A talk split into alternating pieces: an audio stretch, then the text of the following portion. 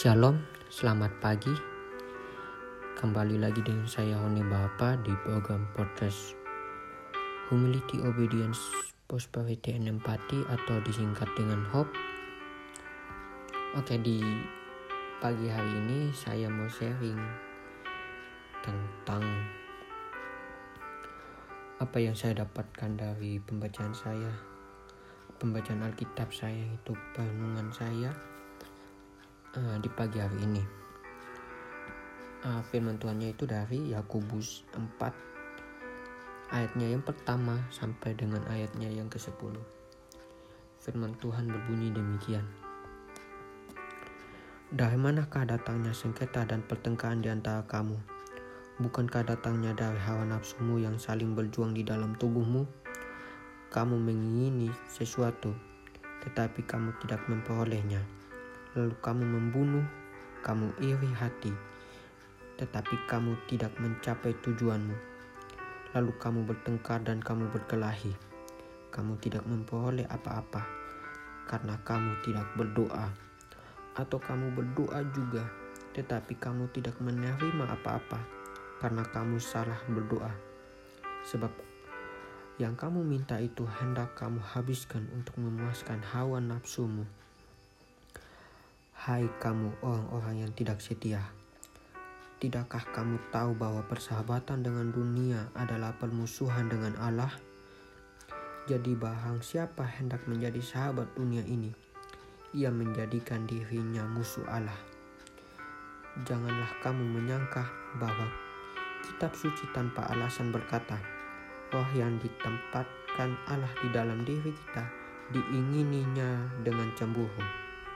Tetapi kasih karunia yang dianugerahkannya kepada kita lebih besar daripada itu. Karena itu,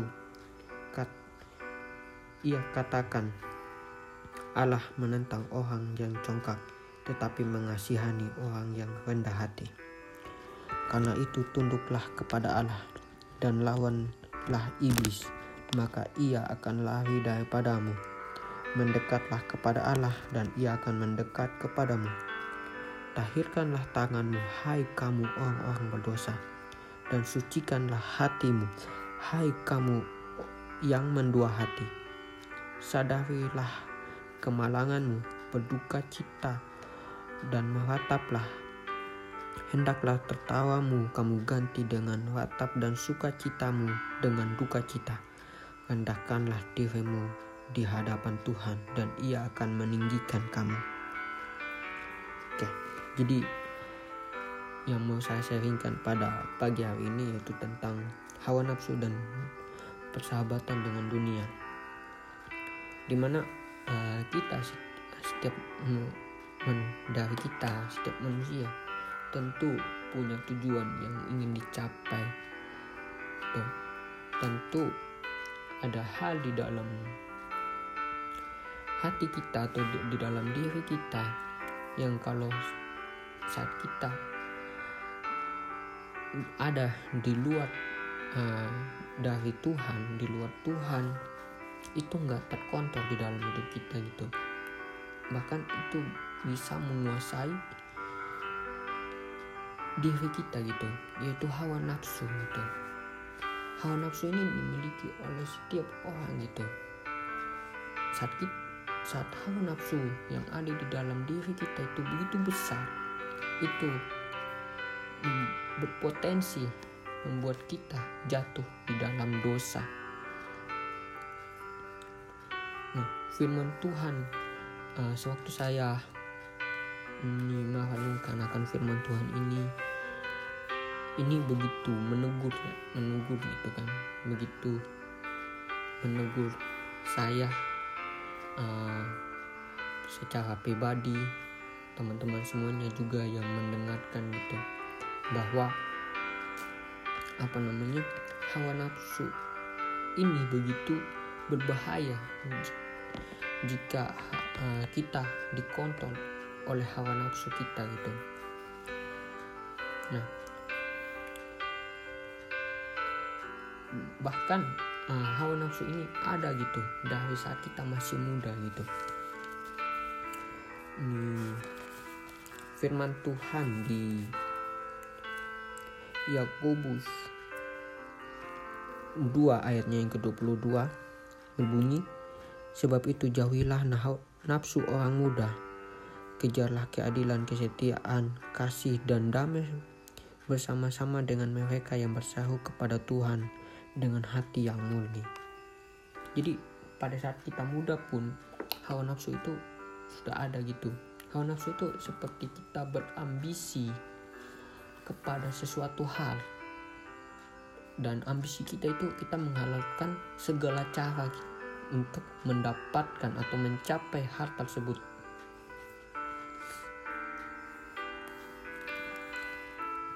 Nah, kita lihat itu di ayatnya yang kedua gitu.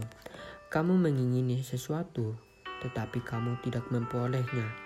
Lalu kamu membunuh, kamu iri hati, tetapi kamu tidak mencapai tujuanmu. Lalu kamu bertengkar dan kamu berkelahi. Kamu tidak memperoleh apa-apa karena kamu tidak berdoa. Jadi ini seperti yang tadi saya katakan bahwa kita menghalalkan segala cara gitu untuk mendapatkan tujuan itu, dan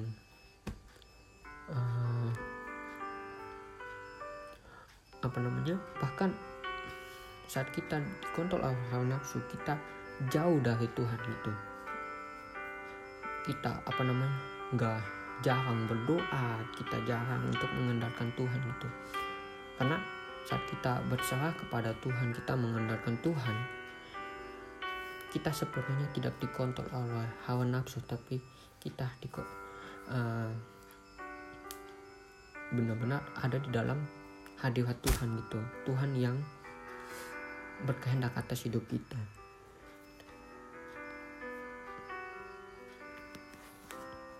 Nah, lanjut di ayatnya yang ketiga, atau kamu berdoa juga, tetapi kamu tidak menerima apa-apa karena kamu salah berdoa, sebab yang kamu minta itu hendak kamu habiskan untuk memuaskan hawa nafsumu. Nah, jadi saat kita berdoa pun, saat kita meminta sesuatu dari Tuhan, hati-hati gitu. Kenapa? Karena jika kita sesuatu yang kita minta dari Tuhan itu hanyalah untuk memuaskan keinginan hati kita atau hawa nafsu kita, itu yang menjadi salah gitu. Itu karena karena kita minta hanya untuk memuaskan hawa nafsu kita saja gitu. Nah, doa yang baik adalah doa yang sesuai dengan apa yang Tuhan mau gitu. Artinya kita berdoa, walaupun kita berdoa untuk pekerjaan atau bisnis ataupun studi, kita berdoa untuk itu, tapi berdoalah untuk hal-hal, untuk studi, untuk bisnis atau pekerjaan ataupun apapun, sesuai dengan apa yang Tuhan mau gitu, sesuai dengan apa yang menjadi kehendaknya Tuhan gitu. Artinya kita tidak memaksakan agar kehendak kita yang terjadi akan apa yang kita mau itu kita dapatkan. Kita tidak memaksakan Tuhan gitu, tetapi kita membiarkan kehendak Tuhan yang terjadi di hidup kita. Kita membiarkan kehendak Tuhan itu yang terjadi gitu. Jadi kita nggak memaksa gitu. Kalaupun kita nggak berhasil mendapatkan berhasil di dalam, kita nggak maksud saya itu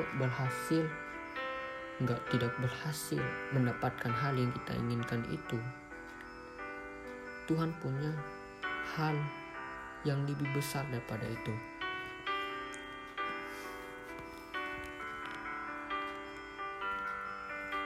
Nah, lanjut, hai kamu orang-orang yang tidak setia, tidakkah kamu tahu bahwa persahabatan dengan dunia adalah permusuhan dengan Allah? jadi bahwa siapa hendak menjadi sahabat dunia ini, ia menjadikan dirinya musuh Allah. Jadi saat kita bersahabat, kita sahabat dengan dunia, kita bergaul dengan orang-orang yang salah, kita mabuk-mabukan, kita mengonsumsi narkoba, kita merokok, kita sebenarnya sedang bersahabat dengan dunia gitu. Persahabatan dengan dunia artinya segala hal yang ada di dunia ini yang jahat itu kita serap gitu, dan kita menjadikan hal-hal itu sebagai gaya hidup kita gitu, sehingga itu membuat kita jauh dari Tuhan itu. Makanya di sini saat kita bersahabat dengan dunia, kita mengadakan permusuh, kita menjadi musuh Allah gitu, jauh dari Tuhan. Sewaktu saya mempersiapkan atau saya merenungkan hal ini, saya benar-benar tertampar, tertegur gitu bahwa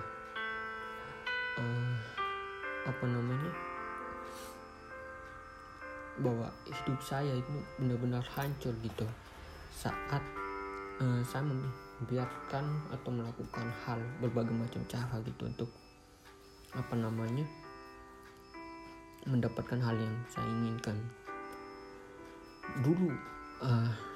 Dulu sekali saya pernah berdoa gitu, saya berdoa sungguh-sungguh untuk mendapatkan sesuatu yang saya inginkan ini. Saya berdoa gitu, saya terus berdoa, tetapi saya tidak menerima apa-apa dulunya. Maksudnya apa yang saya doakan ini terkesan seakan kayak sia-sia gitu. Nah, akhirnya sekarang suatu saya mendapatkan sebuah pemulihan gitu dari Tuhan. Ini mata saya dibukakan gitu, hati saya dibukakan bahwa selama ini saya salah dalam berdoa, karena apa yang saya doakan itu tidak sesuai dengan apa yang menjadi kehendak Tuhan gitu, tetapi hanya untuk memuaskan diri saya sendiri gitu. Nah, saya rindu gitu membagikan hal ini gitu, terhadap teman-teman semuanya gitu, agar teman-teman semua ini berhati-hati gitu, karena hal ini itu muncul bisa jadi tanpa ini kontrol dari kita gitu. Artinya muncul secara tiba-tiba gitu, dan kalau kita nggak menghentikan ini, itu akan semakin lama semakin besar, dan saat besar akan sulit bagi kita untuk kembali gitu, akan sulit bagi kita untuk melepaskan gitu. Jadi selagi kita mengetahui atau sadar dari dini, marilah cepat-cepat bertobat, cepat-cepat minta ampun kepada Tuhan dan lepaskan tentang hal ini sebelum ini menjadi besar gitu. Nah, lanjut di ayat ini 6. Tetapi kasih karunia yang dianugerahkannya kepada kita lebih besar daripada itu. Karena itu ia katakan, Allah menentang orang yang congkak tetapi mengasihani orang yang rendah hati. Karena itu tunduklah kepada Allah dan lawanlah iblis, maka ia akan lari daripadamu. Mendekatlah kepada Tuhan, kepada Allah, dan ia akan mendekat kepadamu. Tahirkanlah tanganmu, hai kamu orang-orang berdosa, dan sucikanlah hatimu, hai kamu orang yang mendua hati. Jadi Tuhan menentang gitu orang-orang yang congkak. Congkak ini artinya tinggi hati, kesombongan gitu. Nah, kesombongan ini adalah sesuatu hal yang sangat merugikan kita gitu. Karena kesombongan ini saat kita berada dalam hal dalam hal ini, kita tidak akan pernah menyadari tentang kasih Tuhan, tentang hidup kita ini yang begitu kecil di hadapan Tuhan gitu. Kita nggak sadar karena orang yang berada di dalam kecongkakan ini, dia menganggap dirinya itu adalah sebuah bisa, menganggap dirinya lebih tinggi daripada orang lain gitu. Dan orang yang berada dalam hal ini, dia nggak akan pernah melihat akan kasih Tuhan, dia nggak akan pernah melihat Tuhan gitu. Teman-teman pasti tahu kan tentang kisah Lucifer. Lucifer dia adalah malaikat di mana memimpin puji-pujian dan penyembahan di surga. Kejatuhan dia adalah saat dia merasa dirinya itu ini lebih baik daripada yang lain, bahkan dia ingin menyamakan dirinya dengan Tuhan itu, dan dia jatuh gitu. Nah, setiap dari kita pun hawa nafsu congkakat ini ada di dalam diri kita gitu, ada, dan ini hanya bisa dilepas, kita hanya bisa bebas dari hal ini saat kita dekat dengan Tuhan, saat kita kepada Tuhan, dan saat kita merendahkan hati kita di hadapan Tuhan, mengakui bahwa Tuhan, hanya Tuhanlah yang kita sembah, dan kita berserah kepada Tuhan.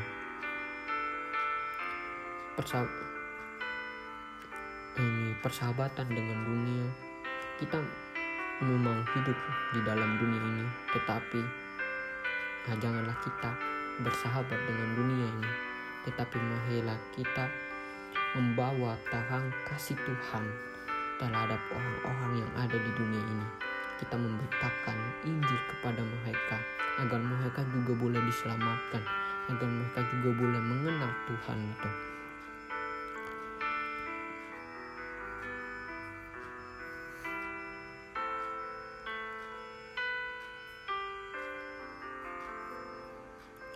Oke. So, semoga firman ini boleh memberkati teman-teman semuanya, dan juga boleh menegur teman-teman semuanya yang pada pagi hari ini.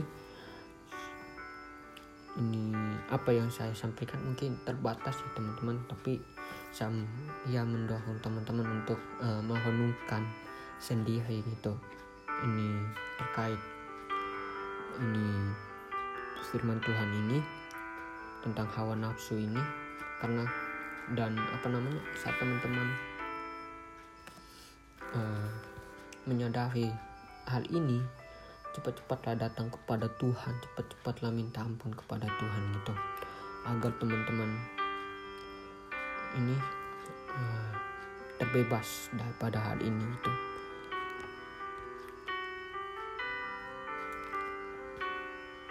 Oke, terima kasih teman-teman semuanya. Kita ketemu lagi di episode selanjutnya. Saya mohon maaf juga karena masih banyak hal yang kurang di dalam podcast ini, karena apa yang saya sampaikan masih belibet ataupun masih sulit untuk dipahami. Tapi saya ia percaya bahwa apa yang maksud yang ingin saya sampaikan itu teman-teman boleh mengerti itu, teman-teman boleh pahami itu.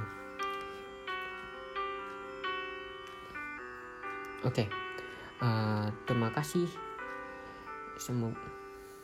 Terima kasih teman-teman semuanya.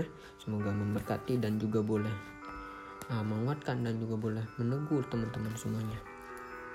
Terima kasih. Selamat pagi dan shalom.